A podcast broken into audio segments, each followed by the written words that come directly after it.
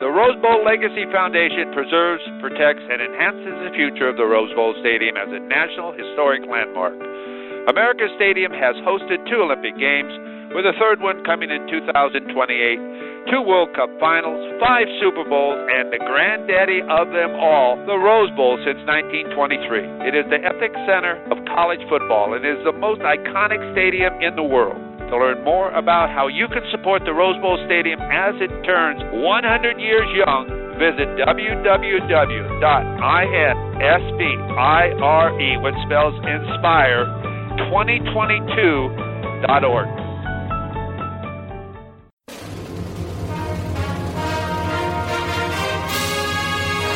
Hey, Trojan fans, it's time to get into the huddle with the Peristyle Podcast. The Peristyle Podcast is your weekly ticket to USC football and recruiting news. Don't forget, you can download the podcast 24/7 at our website, peristylepodcast.com. And now, here's the host of the Peristyle Podcast, USCFootball.com publisher, Ryan Abraham. Hello, Trojan fans. Welcome to the Peristyle Podcast on a Monday.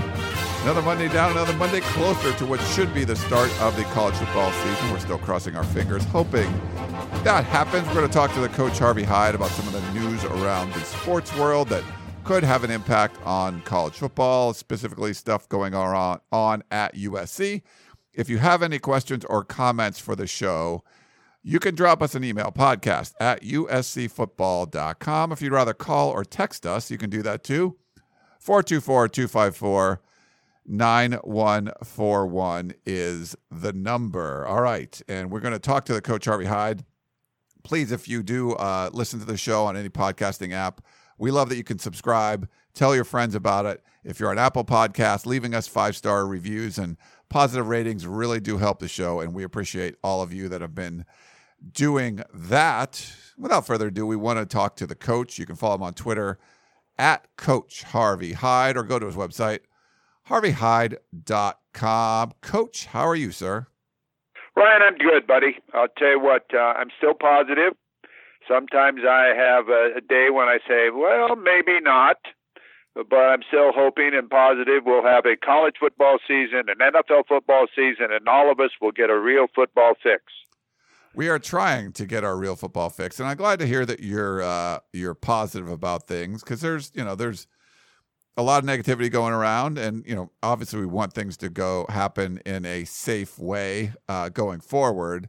And I think we can start off with something positive, Coach, because every week we've been hearing from USC, we've been hearing what the results have been of their testing. They're doing the COVID-19 testing on the student athletes that are on campus. I believe 6 of the fall sports are on campus, and they're doing some tests. And the good news we got on Friday, today's Monday, we're recording this, 0 positive cases out of the 120 tests that were administered from the university's athletic department. So there was overall 7 athletes tested positive for coronavirus since they began these voluntary workouts like 5-6 weeks ago, the middle of June. There's been 437 tests on student athletes who are participating in on-campus workouts in phase 1, 2, and 3 for football, men's water polo, women's soccer, women's volleyball, and men's and women's basketball. So of the 437 tests, like I said, 7 student athletes were positive for COVID-19. All of them were put in isolation. All other tests were negative, and there's no positive results among the 120 athletes that were tested on Friday. So they're still closely monitoring, and they have regular testing as these athletes are returning to workout. So a lot of that came from a statement that USC provided on Friday. So, I think that's good news, Coach. You don't want to see a whole bunch of positive cases happening, and so far I think they've done a really good job of keeping people safe on campus. Right, they have, and certainly you're going to have some cases. It's just going to happen. We read about them, and they're unfortunate they happen, and you sometimes don't even know how you got them. or got the virus. But, you know, I'm in that mood that this week I'm charging forward as far as with my radio shows I do and so on. I'm talking with my sponsors and so on. I'm saying we're doing a show no matter what. So get aboard and let's do it and see what happens. So that's my attitude today, and I hope all of you take a positive attitude. Now, there'll be things you read, like about the Miami baseball team and things where there are some things that happen, but obviously there are going to be some of those. But if you don't think positive and you don't charge forward and if you don't get ready, and you're not going to win. So my feeling this week is we're going to get ready. And we're going to do a show no matter what, all my shows. And I'm going to be with you, Ryan, all the time. There's always something to talk about. And that's the way I hope all of you feel out there, too, as far as we need certain things in our lives. And right now, positiveness is something we need. We need to look forward to laughing about something, getting excited about something, not sitting back all the time and worrying about everything, which we all are doing, obviously. But it's time that we do some things we want to do. Yeah, no, it is. I'm glad for that. And we want to, obviously, we want everyone to be safe. We want some positivity. And that's good news that USC is able to conduct these workouts on campus, and they're able to keep the student athletes safe. So I do like that. I like, you know, we like reporting on positive numbers. We'll see, you know, this week if there's more positivity coming on Friday. As they, you know, do the workouts and keep working out all six sports, not just football. So we, I had a so speaking of those workouts, Coach, we had a question from Matt. He emailed this one in, and he didn't seem very happy about what's been going on. I'm not sure where he's getting some of what he's talking about here, but I wanted to give everyone an update on where USC is with their offseason workouts. So he says, zero information. You're saying USC is already doing full contact practices? LA County Health Department must be asleep. Administering 120 PCR tests to a football team can cost upwards of $100,000. That's $100K each of the 9 weeks a Pac-12 team plays. Turnaround time for tests done 72 hours before a game can mean just moments before kickoff, a player can be ruled ineligible with no clear way home if it is an away game. Nobody flies positive. That's from Matt. So Matt, let me give you an update on what my understanding is of where USC is with their workouts and where we are. No one, they're not doing full contact practices. I'm not sure what they're doing in the SEC, but as you know, the Pac-12 has delayed the start of the season. They're going to do a conference-only season. John Wilner reported last week, and we talked about this on the show, that most likely what was going to happen is mid-September is when the season would start. There'd be 10 conference games. John Canzano, I believe, reported that USC was, or it might have been The Athletic, I forgot, my apologies, that USC would be adding Washington State to their schedule, which would make it 5 home, 5 road, Pac-12 games. There's going to be flexibility at the end of the season. So if a game needed to be delayed or postponed, that you could play it in December. So scheduling the conference championship game for early December, but you could also do it a week or two after that, still giving the Pac-12 team that wins that title game a couple weeks to prepare if there's a college football playoff. So the plan that we've seen reported, and we should know more for sure later this week, because the Pac-12 did say by the end of the month they were going to have their full schedule out. But that's my understanding of how the schedule is playing out. So right now, the plan was fall camp starts August 7th. This was, you know, now that the season's going to be delayed, fall camp, the start of fall camp is likely going to be delayed. There was the original phasing in and what the NCAA said you could do. And by now, USC could have been doing some, you know, throwing, 7-on-7 stuff, walkthroughs. I think you could have done those workouts with footballs. But where USC is right now is simply doing full team conditioning workouts outside. So they're doing all of that stuff outside. My understanding is they're not doing anything in the weight room as of now. That might have changed recently, but some of that had to do with what the LA County Health Department had determined was safe when gyms closed. USC moved a lot of this stuff outside, Coaches are there. You can look at USC's Instagram accounts or some of their social media accounts, and you can see some of these photos of players working out, masks on, and things like that. But no, under no circumstances have they been doing full contact practices. That's not going to happen until fall camp starts, which was going to be August 7th, and now it's delayed. So, Matt, there's not some clear, this is exactly what's going on. Everyone's sort of doing this, figuring out as you go. But I can tell you what USC is doing now. And so far, what USC is doing has been working. They're keeping guys safe. They're not testing positive. But doing full team conditioning workouts with coaches outside is certainly different than if you're doing full-on weight room stuff, you're all inside, if you're doing full contact practices. But like I said, that hasn't started yet. So sorry for the long rant there, but I just wanted to kind of get Matt and everyone else up to date on what our understanding of where they are with the workouts now. I just texted with a source this morning to kind of confirm where I thought things were. They did confirm that for me. But, Coach, any thoughts on my little rant there? No, I really thought you described it thoroughly. I really did. And I think the only thing I can add to that is that once there's a schedule, you'll be given so many days and so many practice days to get ready for your game. And maybe some people will start a little bit earlier, a week earlier, because of the conflict in scheduling. Or maybe they'll all start September 19th. I'm not sure. But it'll be a certain count back period of time that you can practice before you play your game, and then everybody can get going. But until that happens, then you're just continuing with what you're doing now, and that's conditioning and getting ready for football. And I think that's what you'd be doing anyway, and I'm sure they got all the weights outside. They can do all the lifting they need to do. So really, you learn to adjust to certain things that you have to do to get ready to play. Yeah, you're going to make some adjustments, and you need those, 3 weeks or so of fall camp. It's certainly going to be accelerated, right, Coach? Like, I mean, you're in a schedule if you're a football coach, and this happens now. You're kind of on this delay, like, okay, well, we're doing this for now. We're going to do these off-season workouts. We're going to, at least the coaches have a chance to figure out, what they have in their players. And if you haven't worked out with these players before, because you're a new coach, USC has 6 new assistant coaches, you get a better feel for what those guys can do, but they're not practicing yet. So it's definitely a far cry, but at least they're out in the field kind of checking these guys out.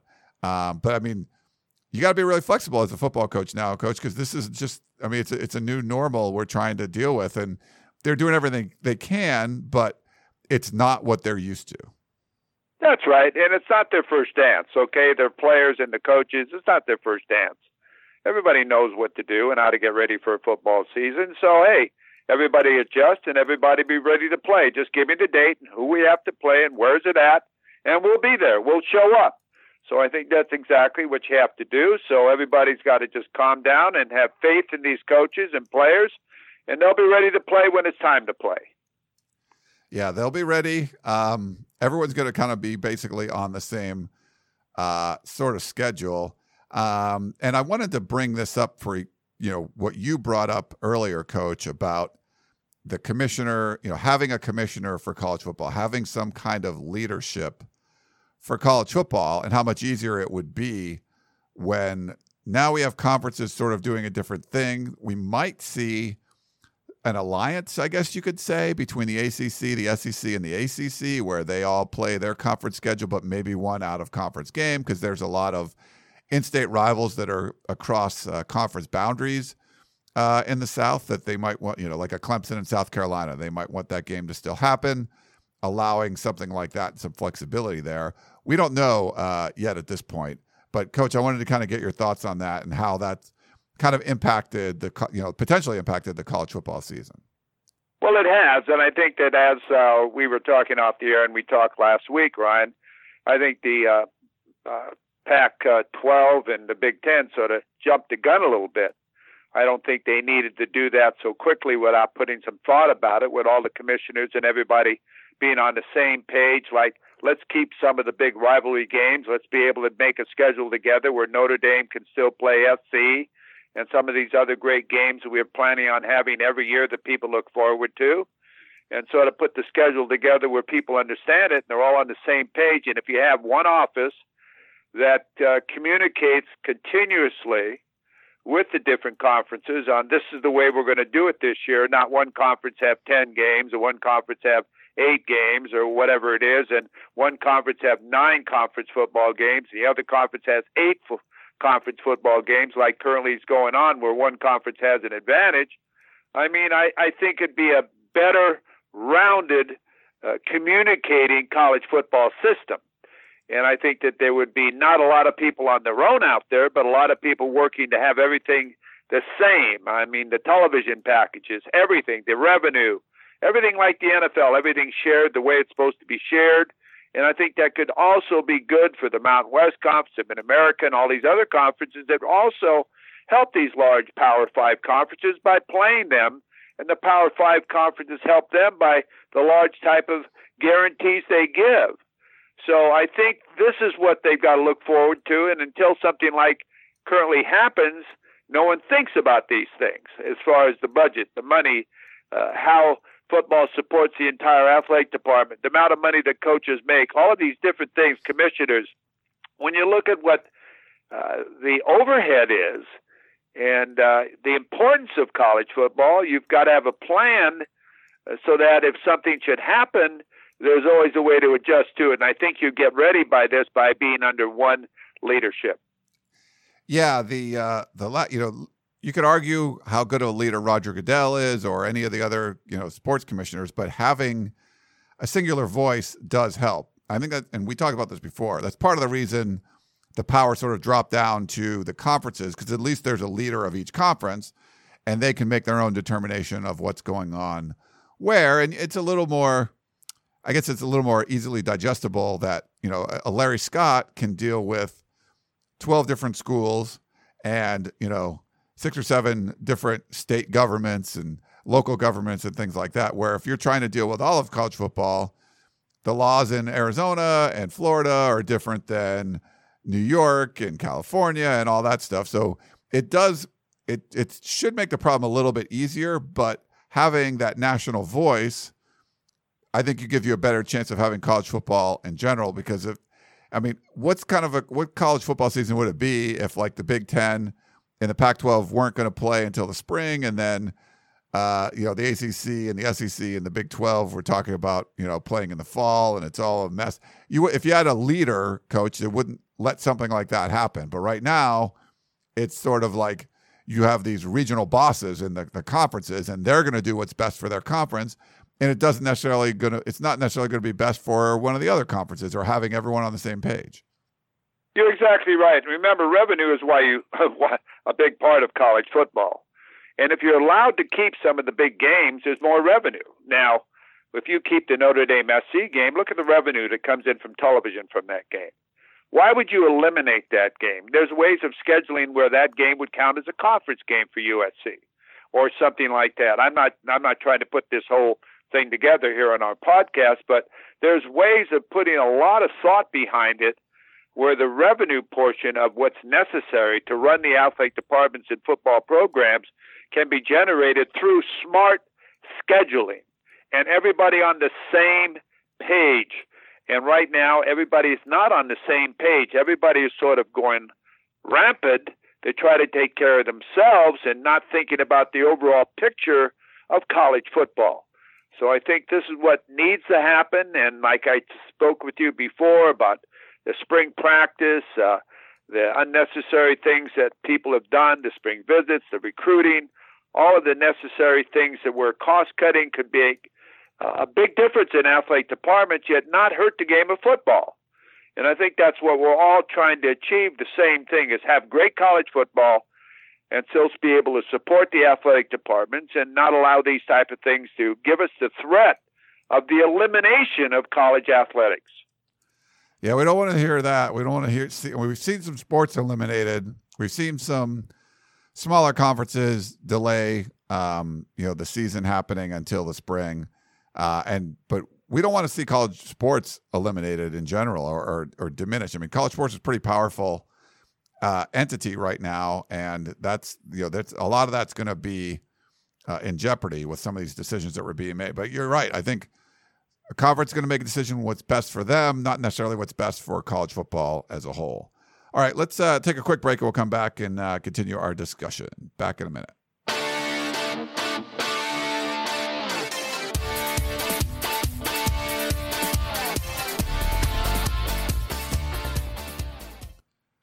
All right, Coach.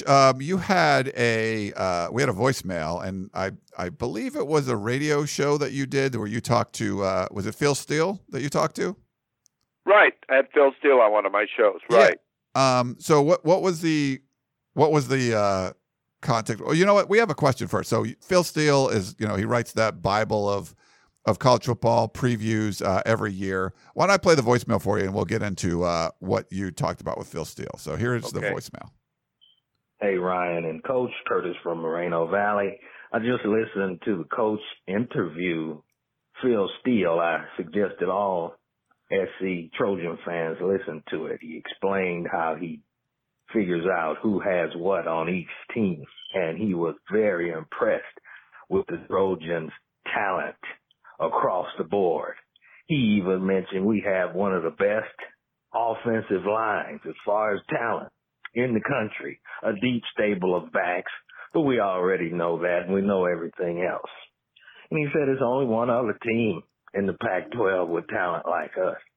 So if we have a season, I'm going to affectionately call it duck season. Curtis from Moreno Valley. And Curtis called back to clarify. It wasn't that the Ducks were going to have a successful season. It was like basically hunting the Ducks. So it was more of it wasn't positivity towards the Duck season. It was more that USC would be out hunting the Ducks. That's right. And he is very positive about USC football. He says there's not many programs that have the tradition or the number of athletes that they have. He talked about, of course, Kennan, the quarterback. He talked about the receivers. He thought they had a great group of running backs. And he did mention the offensive line, which is there. It sort of surprised me, but he's evaluated the talent there, and he does have them listed when you look at the best positions as far as offensive lines, ranked in the top 10, I believe it was, in the country, along with the defensive side of the football.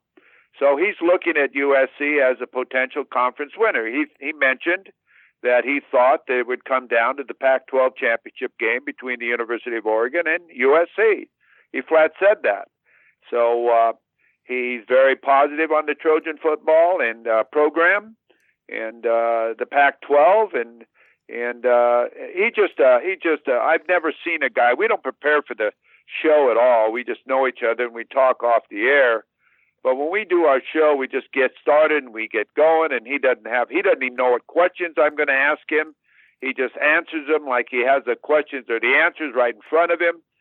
We talked about the Mountain West. We talked about overall football, his number 1-2 team in the country and why.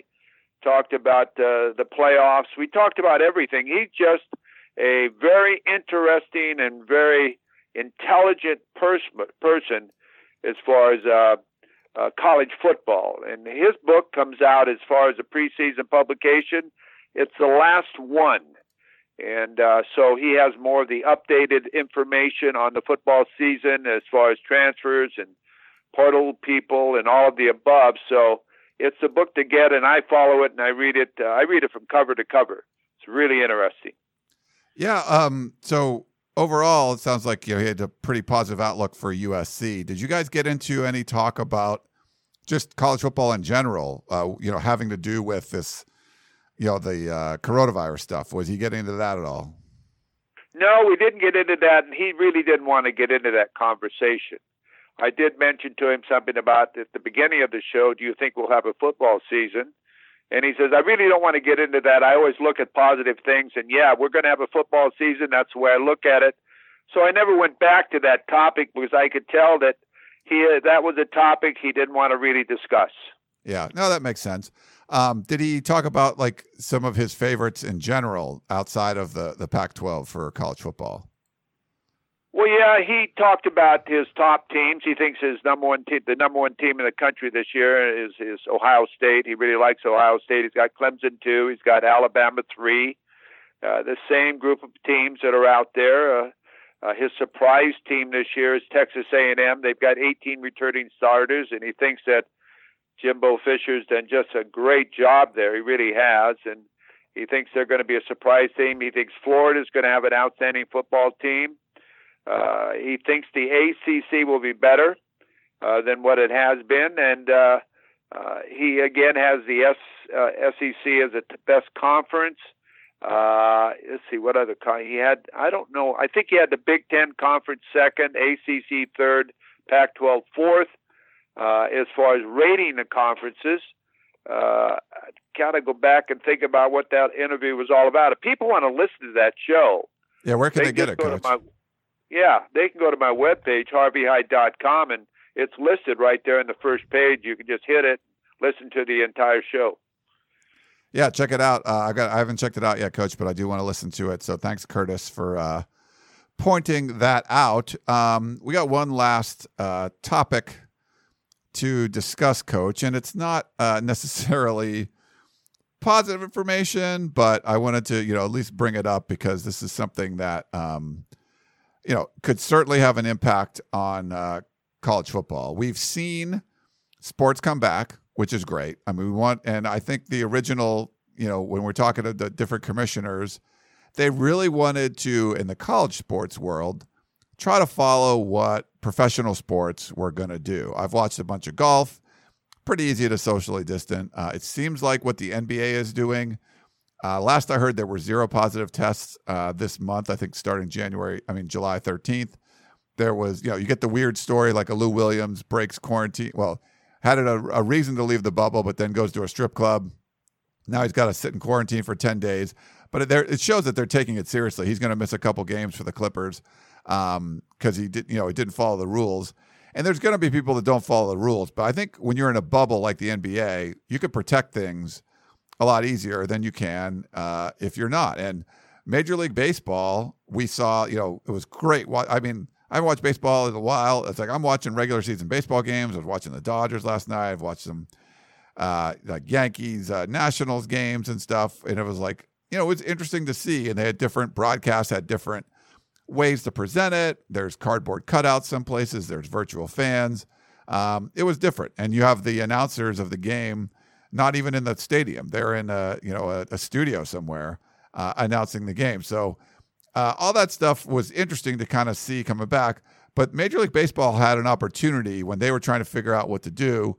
They could have tried to play in a bubble also, which would, it's more difficult. You got more teams and stuff and more players, but they elected not to do that. Well, we got some bad news over the weekend. The Miami Marlins, so they had, I believe it was 4 positive tests after Saturday, and went on and played a game anyway against the Philadelphia Phillies on Sunday. And as of Monday morning, there were 8 more positive tests, though. I believe it was 14 total players and coaches tested positive for the Marlins. And, that's now you've got a game postponed between the Phillies and the Yankees. The Phillies would be hosting the Yankees, but the Yankees would have to go into the same locker room where all the Marlins players had it.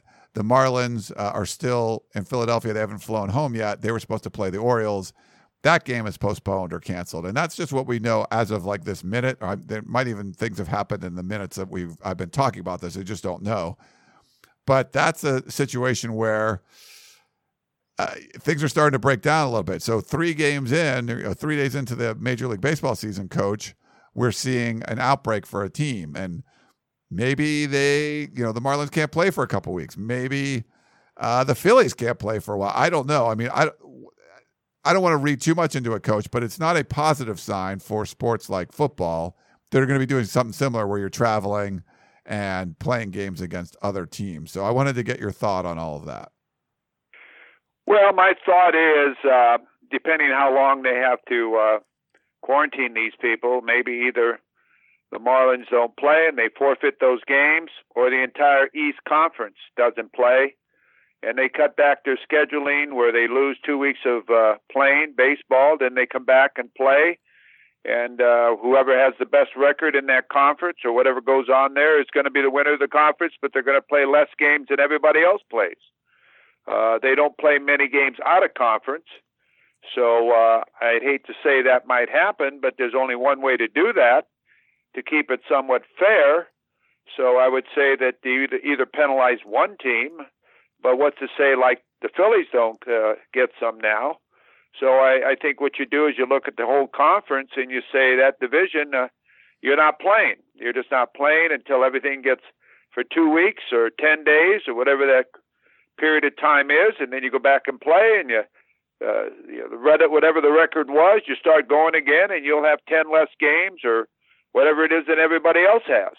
And then you still have your leader and your, the winner of the conference and so on. That's the only way I can see that happening. But you can't stop baseball overall. Otherwise, you can't stop it and restart it. That's the number one thing I've been really concerned with as far as college football is don't start it and then stop it. I'd rather have it start in the spring.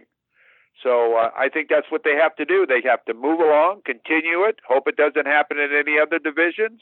And I'm just throwing this out. I don't know. But I'm just saying when you hit me cold with that, that's what I'd suggest. Yeah, and it's – I mean, obviously it's complicated. What the Major League Baseball is trying to do is cram a 60-game schedule into, I believe it's 66 days. And the Marlins and the Phillies, for example, are both in the National League East. But the Yankees are in the American League. They're in the American League East, and also the Orioles, who the next opponent for the Marlins, they're in the American League East too. So it's crossing leagues, not just the divisions. And it might be one of those situations where because there's not a whole lot of flexibility built in. Where if you want to look at some positive aspects for college football, there is some of that flexibility built in with the conference only schedule. They're giving there's a couple bye weeks built in there, plus.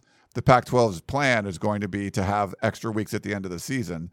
So if there is some sort of outbreak, you should be able to handle it. And maybe this is a tale that shows everyone, if you're going to play football, it could be for the NFL, it could be for college football. I don't know exactly what's been going on with the Marlins coach, but there was reports I was trying to read as much as I could, that there were enough positive tests that they should have probably not played on Sunday, and maybe you made things worse. So if you do see, a minor outbreak, or I don't know what constitutes a minor outbreak, what the technical term would be, but you see a few positive tests, that might be enough to delay or postpone a game or cancel a game. And so you don't make it worse. So it doesn't turn into 14 and then you potentially expose a whole nother team. I think there's a lot of that there. I mean, the bubble seems to be working. When you're not going to be operating in a bubble, there's a lot of potential for problems, and I think we're starting to see that. From what I read, it seems like some of the Marlins, they weren't taking it as seriously as they should. They didn't stagger their workouts or when players got to the stadium. They were seen in the dugouts not wearing masks. And now you have 14 of their team members getting it. So maybe the hope is, Coach, that this is just like a one-off thing and you learn from it, the football teams learn, like, hey, this is what could happen. And if there is some sort of problem, then you have to kind of back off, and it's way better to delay a game now than to like play it and get everybody worse and expose more teams and things like that. So I don't know. I don't know what this means, but there's definitely some people saying like, this means there's no way we're going to have sports. And there's other people that are saying, like, hey, this is a cautionary tale and you can learn from it. Well, I think you can learn from it. I really do. And you have to be prepared to know exactly what is you had in mind if this happens. And I do like what the Pac-12 has done as far as scheduling and giving those extra bye dates. I think they have 3 extra bye dates to reorganize that and be able to continue with their football season. So, that's what they have to do. They have to figure it out. You and I aren't getting paid for that, but they've got to figure that out. And I think there's got to be a stiffer penalty when people aren't following the guidelines on what you're supposed to wear a mask or whatever you're supposed to do and where you're supposed to be, and you're supposed to be in a hotel or these different things you're supposed to do. I think there's got to be a stiffer penalty. I mean, people just let things go, and before long, instead of having 3 guys without a mask on, you got 10. Then you got 15.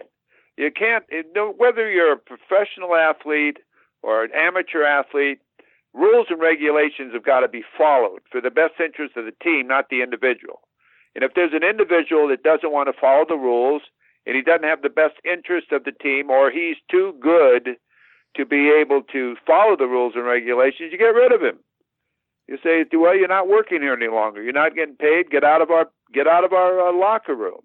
And that includes the managers, because I see a lot of managers, too, that sometimes don't have their mask on. And the umpires. It goes along with him. That one umpire yesterday had trouble getting his mask on. But it goes for everybody. There's not one person that's more important in the entire program. And you've got to be able to set an example sometimes, because people don't believe what you're saying, and you've got to be able to back up what your bark is. I can bite, too.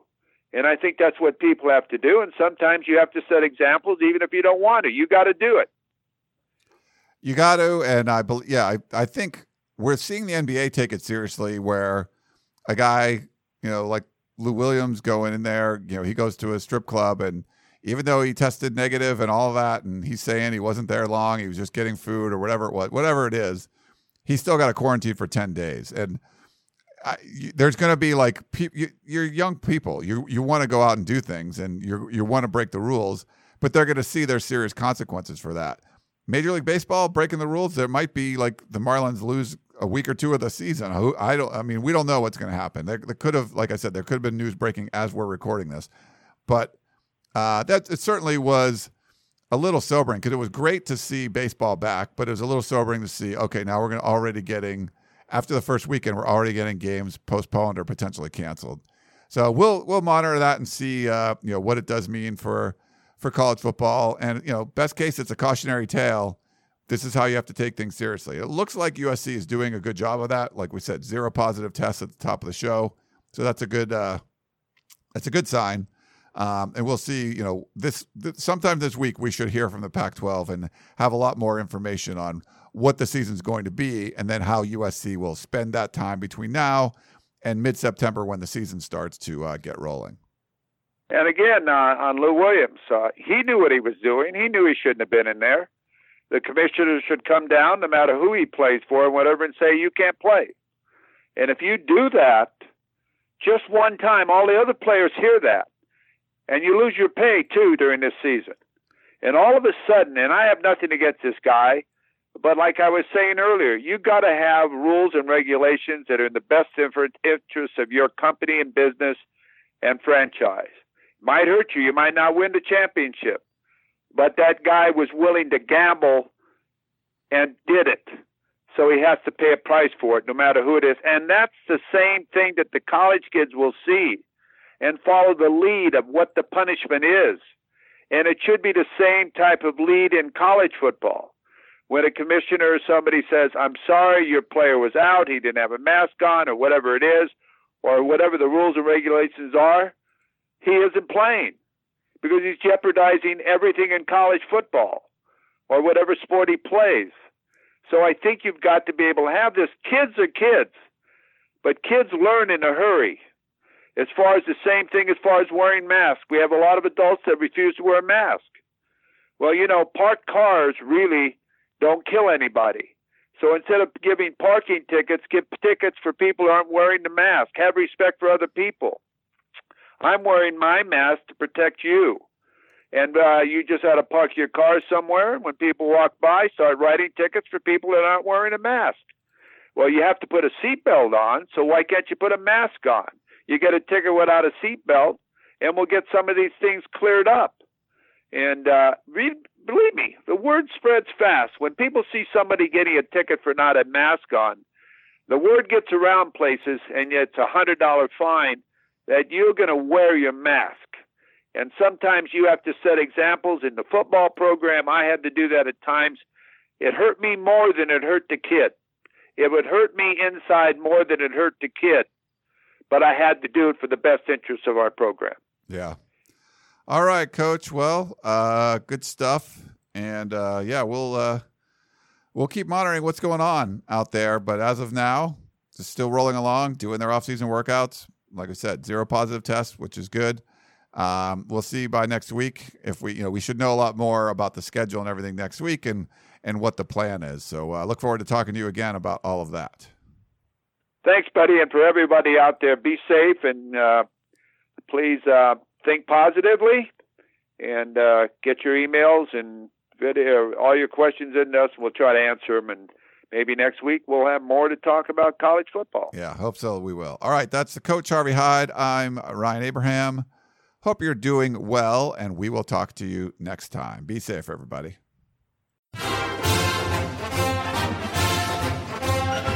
You've been listening to the Peristyle Podcast, presented by USCFootball.com.